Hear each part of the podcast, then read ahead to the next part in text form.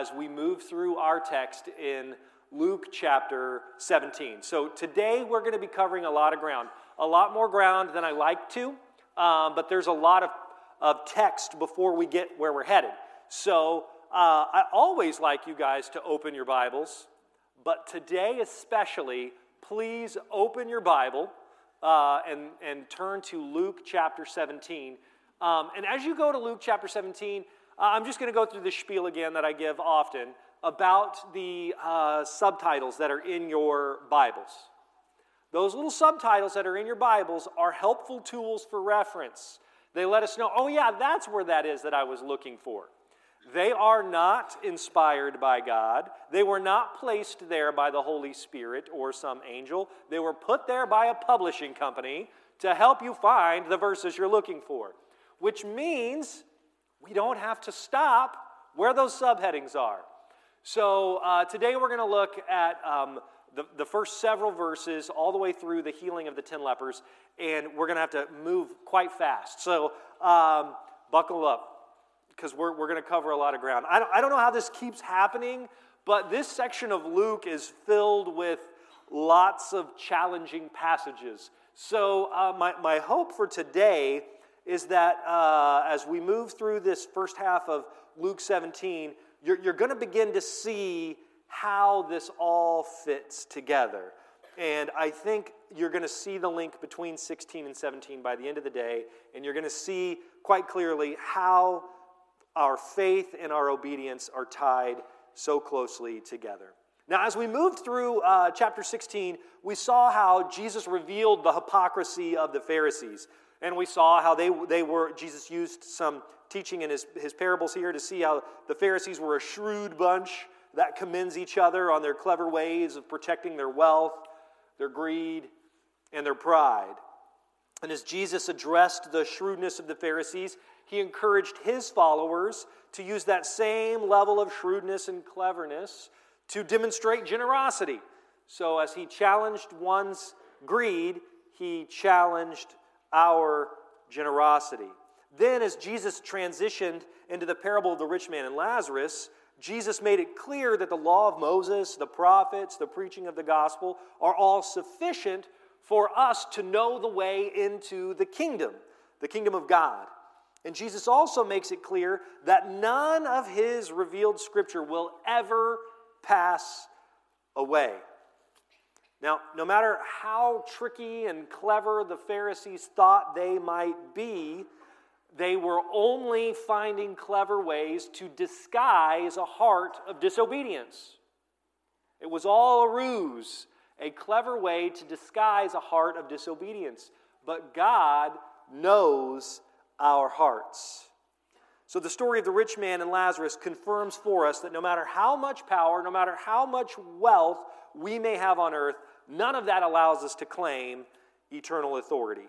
God has all authority on heaven and on earth, and He has revealed His ways to us through His Scripture. Now, here's the thing we've got to remember this. If we twist the Scripture into making our sinful actions look justified, they're still sin. Okay? Our bad theology does not change God's truth. Our bad theology does not change God's truth. So, what we're going to see today is that Jesus ties our faith to our obedience. Now, as we talk about this link between faith and obedience, I know what, I know what you might be tempted to do. You might be tempted to think that what I'm advocating for is some kind of works based salvation. Whereas we talk about faith's tied to obedience, you, you might sit there and go, Is Brandon saying we're not saved unless we obey. Okay, well, Scripture's pretty clear, right? That we are saved by grace through faith. So, how are we saved? We are saved by the mercy and grace of God that we receive upon faith in Jesus Christ as the Son of God, who died for our sins, was buried, and raised on the third day. That's how we receive that grace and mercy. Is that a works based salvation? No. However, we are going to talk about faith's link to obedience. Does what you believe impact what you do? And the answer to that should be a resounding yes. So, a real faith is a faith that obeys. All right, now I think we're going to see this most clearly displayed in the healing of the 10 lepers that we're going to get to eventually. But as we start, I want us to look at the transition between chapters 16 and 17 at the beginning of chapter 17. So let's, let's first remember what Jesus is doing. He's, he's condemning several things in the lives of the Pharisees as he comes out of chapter 16. He's condemning the twist of Scripture to defend their love of money, and he's also condemning the way the Pharisees defend their sin of lust and adultery by uh, uh, attacking the Pharisees' view of marriage and divorce. So today we're going to quickly see Jesus go after a third way that the Pharisees have twisted the law in order to justify their sin. This time it's the sin of unforgiveness. So let's look at uh, Luke chapter 17, verses 1 through 4. It says this And he said to his disciples, Temptations to sin are sure to come, but woe to the one through who, whom they come. All right, now the implication here is that these temptations come through the Pharisees. That's the implication. Let's look at it again. Temptations to sin are sure to come, but woe to the one through whom they come. It would be better for him if a millstone were hung around his neck and he were cast into the sea than that he should cause one of these little ones to sin. Verse 3 Pay attention to yourselves. If your brother sins, rebuke him. If he repents, forgive him. And if he sins against you seven times in one day, in the day, and turns to you seven times saying, I repent, you must forgive him. All right, now we're going to go back to verses 1 and 2 in a second, but I want you to see what's happening in verses 3 and 4. So there was this rabbinic tradition at this time uh, that the rabbis of Jesus' day taught that you should forgive somebody three times. You should forgive them three times. On the fourth time, I mean, come on, you've already forgiven them three times. Clearly, they're not sorry right? So you don't have to forgive them. And this makes sense, right? We all have children. Well, not we all. Many of us have children. Many of us have observed children. And what, what do we say to our children when they apologize for the hundredth time? If you were really sorry, you would stop hitting your sister, right? That's what we say, or brother, or you, I don't know. Um, so, however that may be, we, we link this. So, this, this concept makes sense to us, okay? But at the end of the day, Jesus is teaching us he says here, if they sin against you seven times in a single day, forgive them. This is the idea that you should always forgive. Now, seven times in a day, that means like every couple hours, they've sinned against you and they're saying, Hey, I'm sorry. I, will you forgive me? Hey, I'm sorry. Will you forgive me? I'm sorry again. Will you still forgive me? And what's Jesus say? Yes he, he presents this rather absurd situation where you should forgive them seven times in a single day. This goes parallel with what we see in Matthew chapter 18, verses 21 and 22, where it's a different setting, but Jesus basically says the same thing. In these verses, uh, Peter comes up to Jesus, and Peter says, Lord, how often will my brother sin against me and I forgive him? As many as seven times? So that's a lot. That's more than the three. He's being generous, and Jesus said to him, I do not say to you seven times, but 77 times. So whether it's seven times in a day or 77 times, what's Jesus' point on forgiveness? Forgive. How often? Always. So when we look at this idea, this rabbinic tradition that you were supposed to forgive three times, the question that Peter poses in Matthew, or what we see Jesus confronting in Luke, is, is really Jesus making his case against the notion that you should only forgive three times or however many. At any case, Jesus is addressing the idea of a limit. The second we put a number on how many times we're supposed to forgive someone, what are we doing? We're creating an opportunity for unforgiveness. We've now built into the system a way for us to not forgive someone. Now, look back then, think back through what we've talked about in chapter 16 uh, and now in 17. We saw the, the way the Pharisees were defending their greed and their, their love of money. We saw the way they approached divorce. And now we're seeing this idea here of forgiveness. In each of these situations, what do we see? We see the Pharisees twisting Scripture in order to justify sin. This is all about disobedience. How can I disguise and excuse and justify my disobedience? So, throughout Luke chapter 16 through verse 4, this central move here is Jesus is challenging the ways we defend our sin. Okay? Now, the Pharisees, the teachers of the law, they seem to have understood how hard some of these things are. Being generous is difficult, being a good steward of your money is difficult. Maintaining a healthy biblical marriage is hard, it takes a lot of work. Forgiving someone is hard, it takes a lot of work. So the Pharisees began to do something. They began to twist the scripture in order in order to justify sin. So what does Jesus say then in the first couple of verses of chapter 17? Woe to the one through whom temptation comes. Listen, we're all tempted. We're all tempted. Each of these things, we know how hard they are. We're all tempted.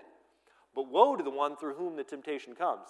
If we begin to teach things that aren't true to justify our sin, we're in trouble. We're now excusing it, we're giving it permission, and Jesus says it's better for you to have a millstone tied around your neck and you to be chucked into the sea than to be advocating that someone is good in their sin. Jesus says if your brother sins, rebuke him, call him out. It's okay, right? But also, forgive him. Now, the, the disciples are hearing all this. And this is rather overwhelming. There has been a lot of teaching that they have received over the years on ways to cover your backside when you sin. The culture of the day, the teaching of the day was to excuse sinful behavior. Does that sound familiar at all? Man, there's nothing new under the sun, right? There's nothing new under the sun. And so, as they, they've been taught these things and they're experiencing these things, the, the disciples are, are challenged. They're challenged. And where does Luke go next? Where does Luke go next? Let's look at verses 5 and 6. The apostles said to the Lord, Increase our faith. Could you? Doesn't that make sense? I have been challenged over and over again. You're calling me to do hard things. You're saying I've got to honor you in all these ways that we've made excuses to not honor you. This is hard. I'm struggling, Jesus. Increase my faith. And how does Jesus respond to this idea that he can increase or should increase their faith? He says this, verse 6 And the Lord said, If you had faith like the grain of mustard seed, you could say to this mulberry tree, Be uprooted and planted in the sea, and it would obey you. Increase our faith. And Jesus' response is, nah. He says, if you have, if you have the faith the size of a grain of mustard seed, is that more? It's just some. Think about that for a second. Now, a lot of time, man, as we move through this section of Luke, you're going to see over and over again, Brandon, we could have gone this way with the text. We could have gone this way with the text. We could have gone this way with the text. I, guys, do you want me to be preach like a four-hour sermon?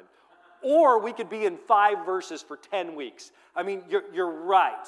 Okay, one of the common ways people address this is, well, it's not how much faith you have, it's what your faith is in. I completely agree. I completely agree. Their question, though, is increase our faith.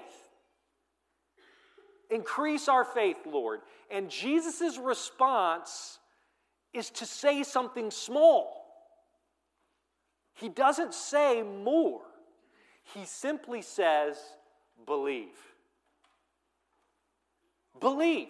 Believe, and you know what? The impossible becomes possible. You can say to this tree, Get up and be planted in the sea. So I think the heart of, our, uh, of this section, the theme, if you will, of the teaching that we're going to be experiencing today is this faith empowers our obedience. Faith empowers our obedience. So, the question that frames this section, or the idea that frames this section, is the disciples asking Jesus to increase their faith. And Jesus' response is, I don't think it takes that much. So, if we look back at our passage, then what we're going to see is uh, in chapter 16, verses, verse 1 through 17, verse 4, all right, so 16, all of 16 through 7, 17, 4, uh, there's been a lot of emphasis on the way we justify disobedience. But from verse 4 through 19, we're going to see a shift in emphasizing obedience. Okay? 16 through 17:4, disobedience. 17:5 through 19, obedience. I need you to see the shift because it all comes back to the question increase our faith. Increase our faith. So, what we need to see is there is a direct tie between our faith and our obedience. The more we believe, the easier it is to obey. And the more we obey, the easier it is to believe. When you really believe something, it changes the way you act. When you really believe something, it changes the way you act. Let, let, me, let me just walk you through this. So let's just say you go to your doctor and your doctor does some tests, and the doctor finds out you have really high cholesterol, and if you don't get your cholesterol under control, you're going to have a heart attack and die. Okay? If you don't get your cholesterol under control, you are going to die.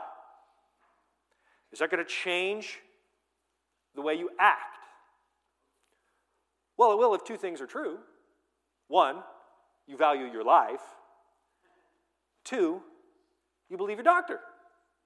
If you don't change what you do, then either you don't value your life or you don't believe your doctor. But if you believe it, then you do something about it. There is a link between what you believe and what you do. Now, before we get into the miracle that we're going to see coming in a couple verses, I want you to see this quick parable. It seems out of place. It's another one of those parables that you go, Luke, what are you doing? Why is this here? So let's read it, scratch our heads for a second, and then I think I can uh, unpack why it's here and why it's helpful and how it goes right along with faith and obedience. Okay, so this is a very basic, simple parable that helps us understand how basic obedience is. So let's start in verse 7. Will any one of you who has a servant plowing or keeping sheep say to him when he's come in from the field, Come at once and recline at table? Will he not rather say to him, Prepare supper for me, and dress properly, and serve me while I eat and drink? And afterwards, you will eat and drink. Does he thank the servant because he did what was commanded? So you also, when you have done all that you were commanded, say, We are unworthy servants. We have only done what is our duty. Okay. Now, the first thing we need to remember when we come to some of these parables of Jesus is that most parables usually provide one point unless it's noted in the text. So, what's the point of this little parable? Are you ready? You can write it down. What is the point of 7 through 9? Servants obey their master. That's the point. Servants obey their master. And when they do, it's no big deal.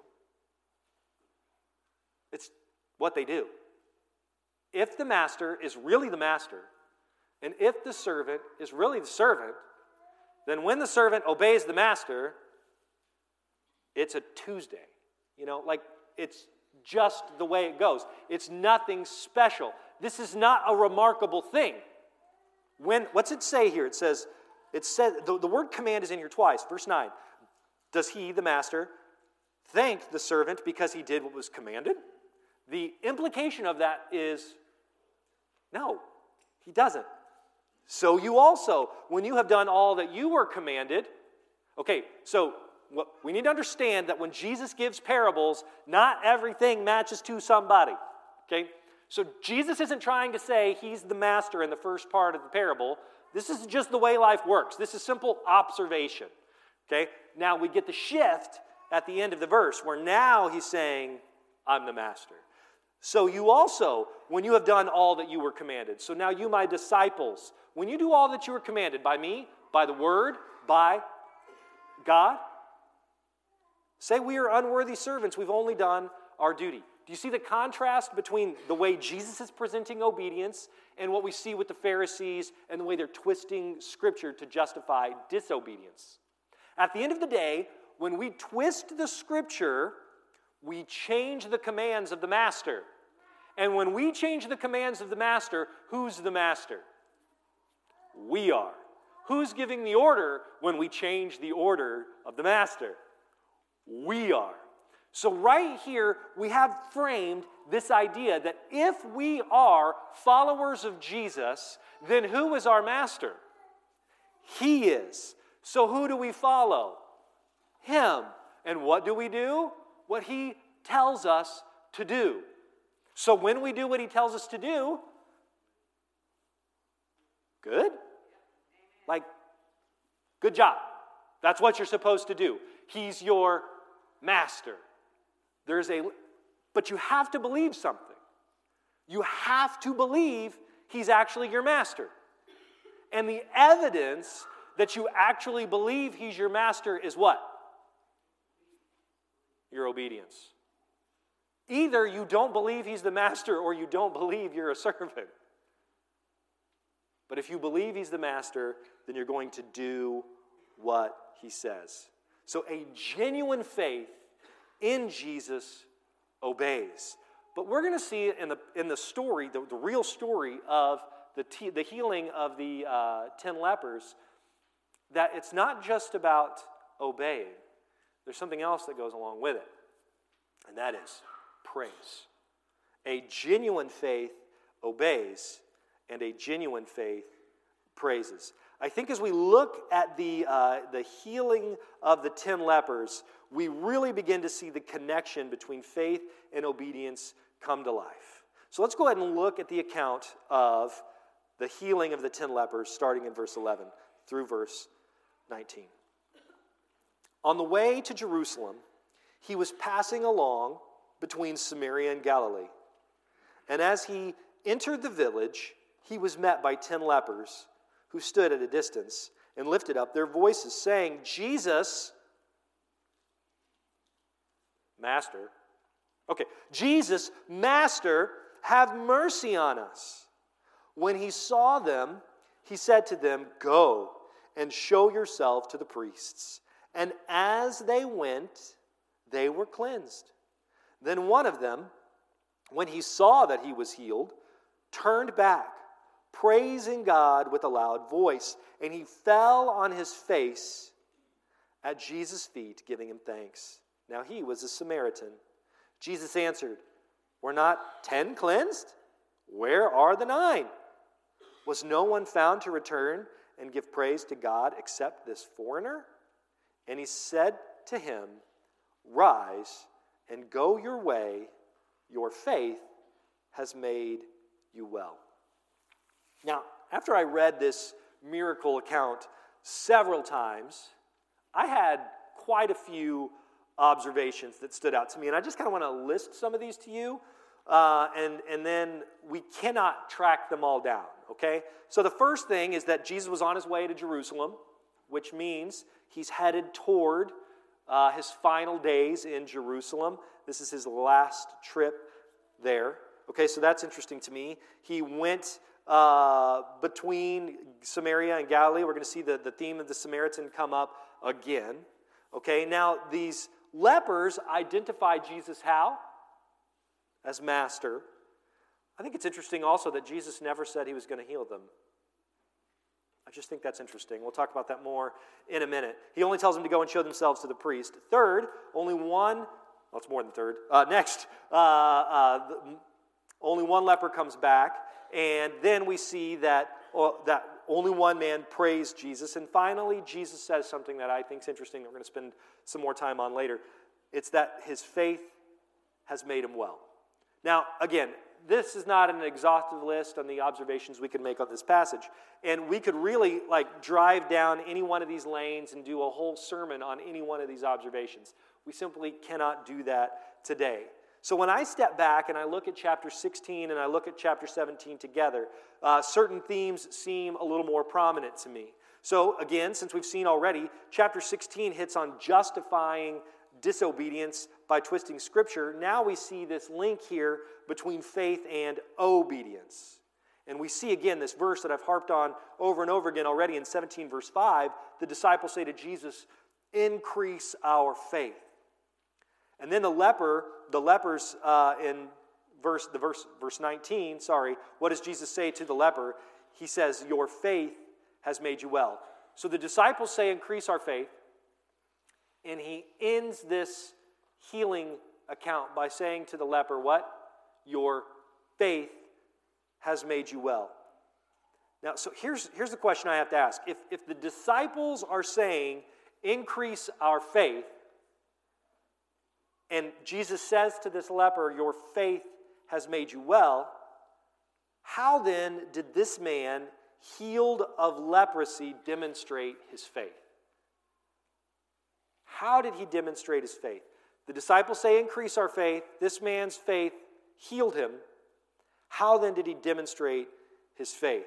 So, this question has to be where the application of the message comes from today. So, today, we're going to learn two, two ways to increase our faith, and they're really tied, they're intermingled. Okay? Two ways to increase our faith a genuine faith obeys God, and a genuine faith praises God. All right, let's look at the, the first way we can increase our faith. We can increase our faith by obeying God. Now, when, when I think of, of faith's link to obedience, I, I can't help but see a movie reference here, okay? Uh, I don't know how many of you guys have seen Indiana Jones um, and the Last Crusade, Indiana Jones and the Last Crusade. All right, but, but Dr. Jones, at the end of the movie, he's about to enter the room where the Holy Grail is so he can get that water and go take it back to his dad, and his dad can, can live. And as he's about to enter the room, he comes up to this chasm.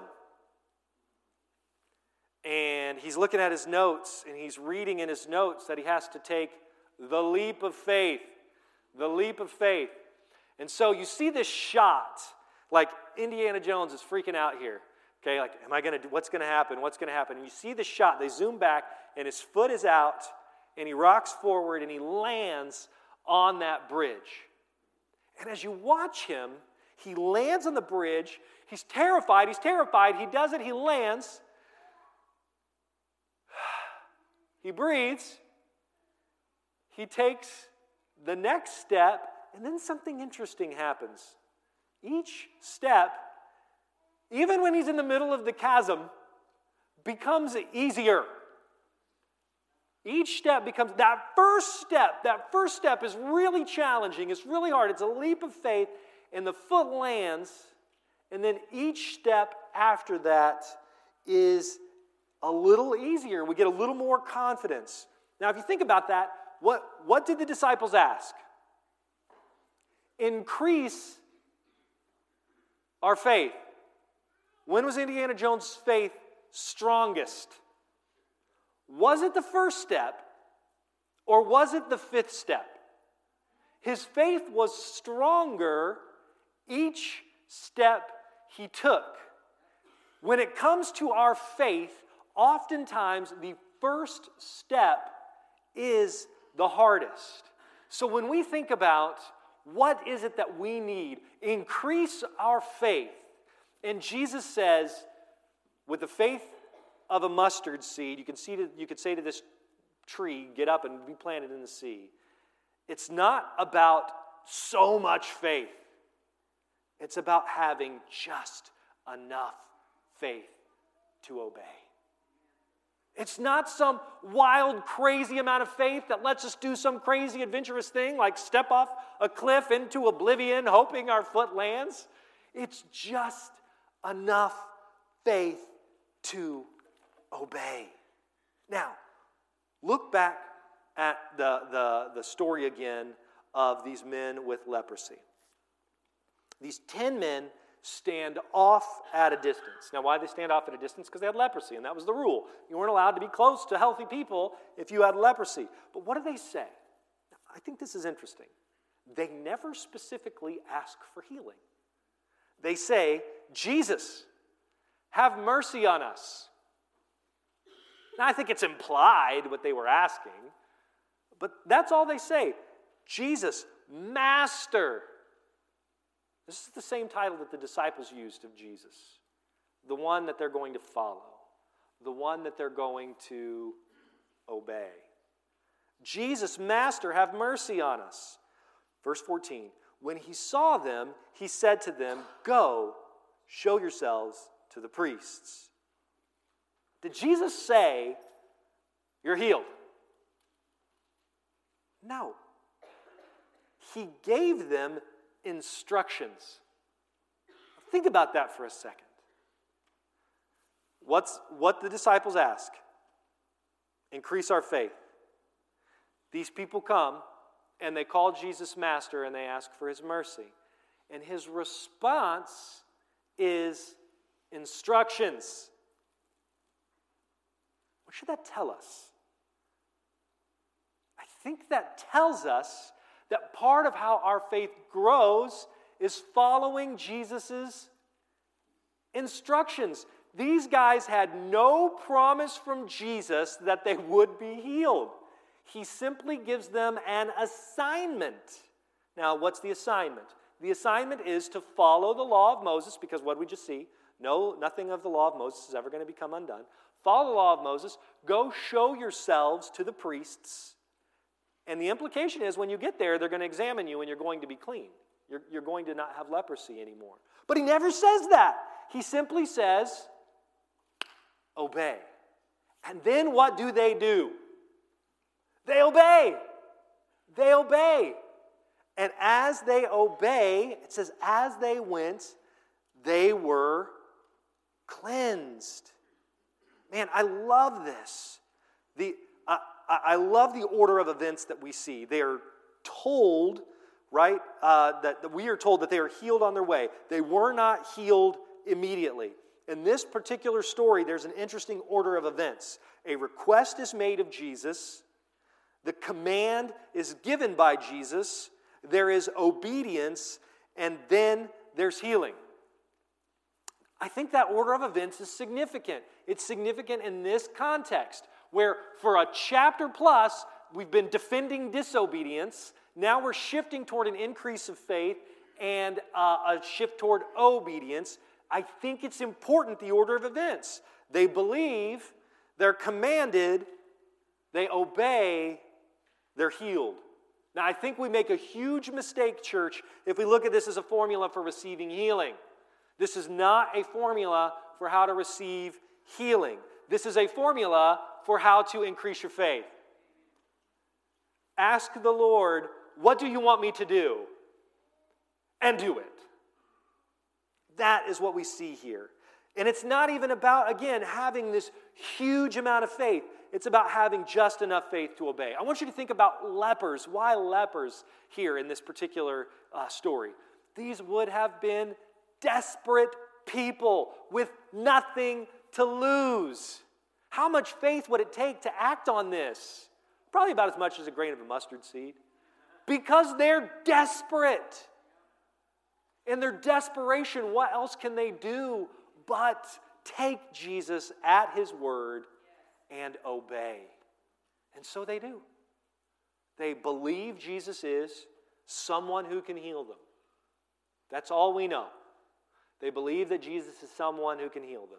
He gives them instructions they obey, and then they're healed. Now, Look at the, the response of the one. Okay? Now, only one came back. I think, I think all 10 had faith. But I think something interesting happens here with this particular one. So they all obeyed and they all demonstrated faith, but did all of their faith grow? I don't know. But I do know that this one's faith grew. How am I sure of this? Let's see. Let's look at verse, verse 15.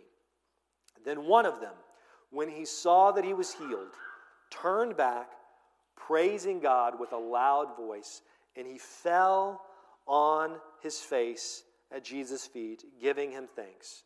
Now, he was a Samaritan. Again, we could go down the, the road of how important the fact that he was a Samaritan is, but we're not doing that today. What I want to look at is the increase of, of faith. So, the second way that our faith grows is by praising God. So, he praises Jesus, he falls at his feet, and he thanks him. So, at first, we see he calls Jesus master at a distance. But then, what do we see happen?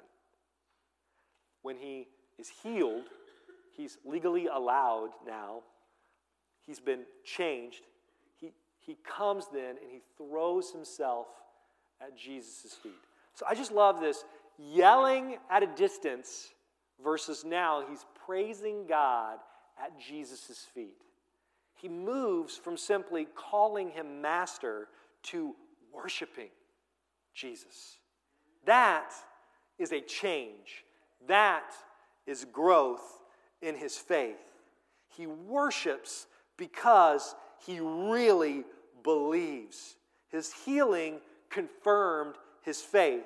And now we see that faith turn into praise. Our faith really grows when we step out in obedience and we see how God was with us all along. And then we stop and we recognize what God is up to and we praise Him for being with us and helping us obey Him. Where does our strength come from? Our strength comes from the Lord. How are we able to obey? Because by God's Holy Spirit, He empowers our obedience. So when we ask for faith, and we know He's simply calling us to take Him at His word and obey, and we're able to obey while we're experiencing obedience, we should stop and recognize I couldn't do this before. But because of the work of the Spirit in my life, I'm able to do this now. So now I'm going to acknowledge where this obedience came from. And where did the obedience come from? The Lord.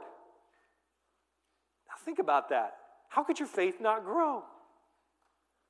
It is a step of faith to trust, to step out in obedience, then to see that we were able and to turn around and see how God was with us the whole time is the next level of growth in our faith.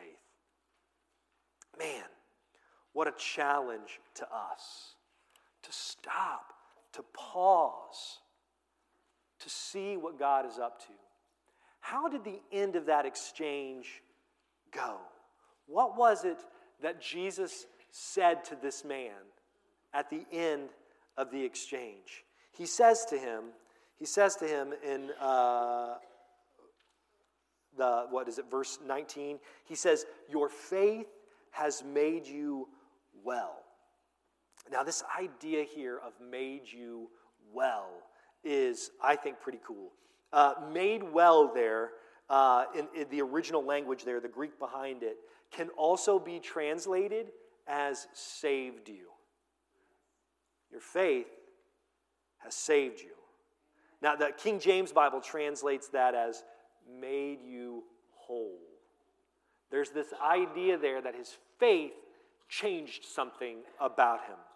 Now, I was thinking about Mary and where we started today with with the Advent reading and thinking about Mary and how she says, May it be to me according to your word.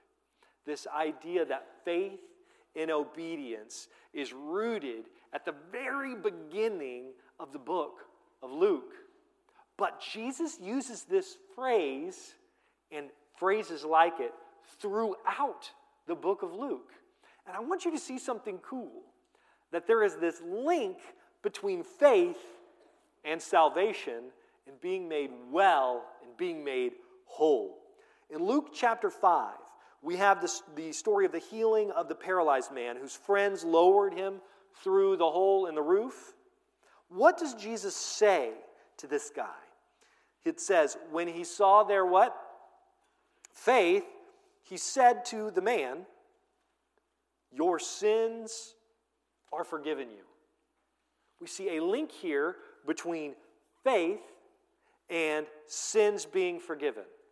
Now, look at Luke 7, verses 48 and 50. There's the woman who poured costly perfume on Jesus, and she washed his feet with her tears and her hair. And how does that exchange go? It says in verse 48 And he said to her, What? Your sins are forgiven.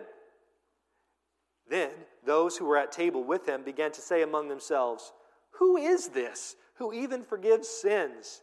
And he said to the woman, Your faith has saved you. Go in peace. That saved you is the same word as made you well in our story today of the, the healing of the leper. Now, uh, what about the woman who was healed of the bleeding disorder in Luke chapter 8? It says in verse 48, and he said to her, Daughter, your faith has made you well. Go in peace. It's the same phrase. Your faith has saved you. And again, we're going to see this in a couple weeks when we get to Luke 18, verse 42, when Jesus heals the blind man. It says in verse 42, and Jesus said to him, Recover your sight, your faith has made you well. Your faith has saved you. How is Luke using this idea of faith being made well, being saved, being whole, there is this link. There's this link between exercising our faith and being made whole. There is a tie. Luke does this so well throughout his, his, uh, his teaching, where, where he links faith, okay, to uh, forgiveness of sin and physical healing. The forgiveness of sin and physical healing, like we saw with the paralyzed man. How do you have uh, the authority. So he, Jesus says, So you know I have authority to forgive sin, get up and walk, right? So there's this link between physical healing and a spiritual condition. Your faith has saved you, your faith has made you well. There's this element of not only are they being healed, but they're getting it. They're understanding who Jesus is. They're being made well. So to the paralyzed man, Jesus heals the body so that we know he has the authority to forgive sin. To the woman who washed Jesus' feet, she had nothing to be healed of, yet her faith saved her. To the woman with the bleeding disorder and the blind man from Luke 18, their faith healed them or saved them. And the same is true for our leper in our passage today. In our passage today, we see the disciples ask to increase. Jesus, they ask Jesus to increase their faith.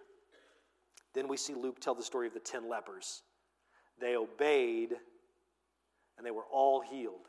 But it would seem that only this one man's faith grew.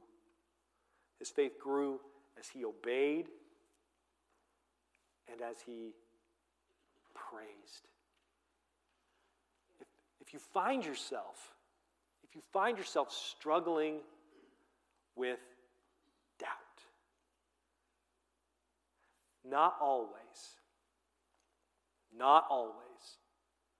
But often, when we find ourselves struggling with doubt, it's because we're trying to defend disobedience. If you find yourself struggling with doubt, I want you to ask yourself what are the things that I know God is calling me to do or perhaps not do that I'm not excited about? What are the things that I know God has told me not to do that I really want to do? And ask yourself is my desire to defend my preferred sin causing me to doubt? Because a lot of times we come to Jesus and we say, increase my faith. I'm wrestling with doubt. And what I want you to understand is Jesus says, faith of a mustard seed. Just a little. Faith of a mustard seed. You can tell this tree, be uprooted, planted in the sea. It's not really about more faith, it's about some faith. Do you believe me? Do you believe me? Yes, Lord. Yes, Lord. Are you sure? Yes, Lord. Increase my faith. Then you know that thing that you want to do? Don't do it. What? I really want to do that thing. Don't do it. Lord, increase my faith. Hey, don't, don't do that. Our faith grows when we say, okay, I won't do it. Our faith grows when we obey. Remember that parable that doesn't make a lot of sense about the master and the servant? And when the, servant comes in and the, the master kicks back and says, Hey, make me some dinner. At the end of the day, what's the servant say? I only did my duty. It's recognizing, faith is recognizing He is our master and we are the servant. Increase my faith. Help me obey. And when He helps you obey, what do you do? You praise God that He helped you obey. And here's what I can promise you. Here's what I can promise you. If you obey and if you praise Him for helping you obey, your faith will be stronger. Your faith will be stronger. But if you continue in an avenue of disobedience, you will find yourself continually saying, Increase my faith, increase my faith, increase my faith. Because disobedience leads to doubt, and obedience leads to faith. And faith leads to obedience. That's, that's my challenge to you guys today. If you have ever found yourself saying to the Lord, Increase my faith, if you've ever found yourself like Mary, saying, This is impossible. How, how can this be? And then the angel of the Lord says, It's going to happen by the power of the Holy Spirit.